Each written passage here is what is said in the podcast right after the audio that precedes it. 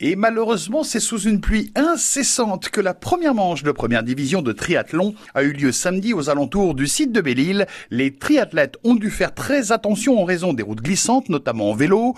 Le club de Poissy Triathlon a une nouvelle fois brillé de mille feux, aussi bien chez les féminines, avec la victoire de Sandra Daudet en individuel. Elle a bouclé d'ailleurs l'épreuve Castelroussine, composée, je vous le rappelle, de 750 mètres de natation, 20 km à vélo et 5 km course à pied en une heure et une Chez les garçons, à 29 ans, Anthony Pujade s'est imposé en 54 minutes et 32 secondes.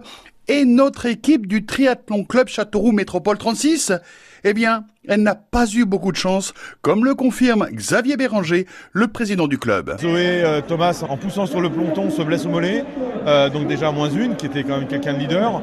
Euh, derrière, beaucoup de densité dans l'équipe, on a trois filles dans un groupe d'une dizaine qui euh, prennent la poudre d'escampette. Donc là, on commence à se frotter les mains parce qu'on sait ce que ça peut faire.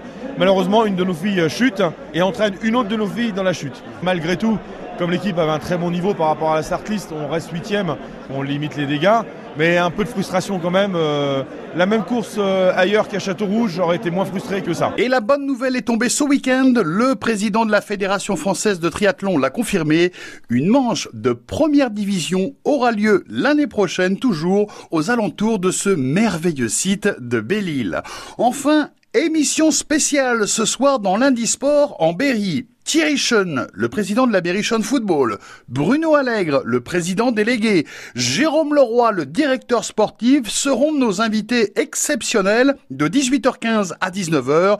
Nous ferons en votre compagnie le bilan de cette saison 2018-2019 où la Berry, je vous le rappelle, termine 11e en Ligue 2. Quels sont les joueurs qui sont toujours sous contrat? Ceux qui vont partir. Le profil des arrivants. Contactez-nous dans l'Indisport en Berry, la dernière émission de la saison sportive, ce soir de 18h15 à 19h.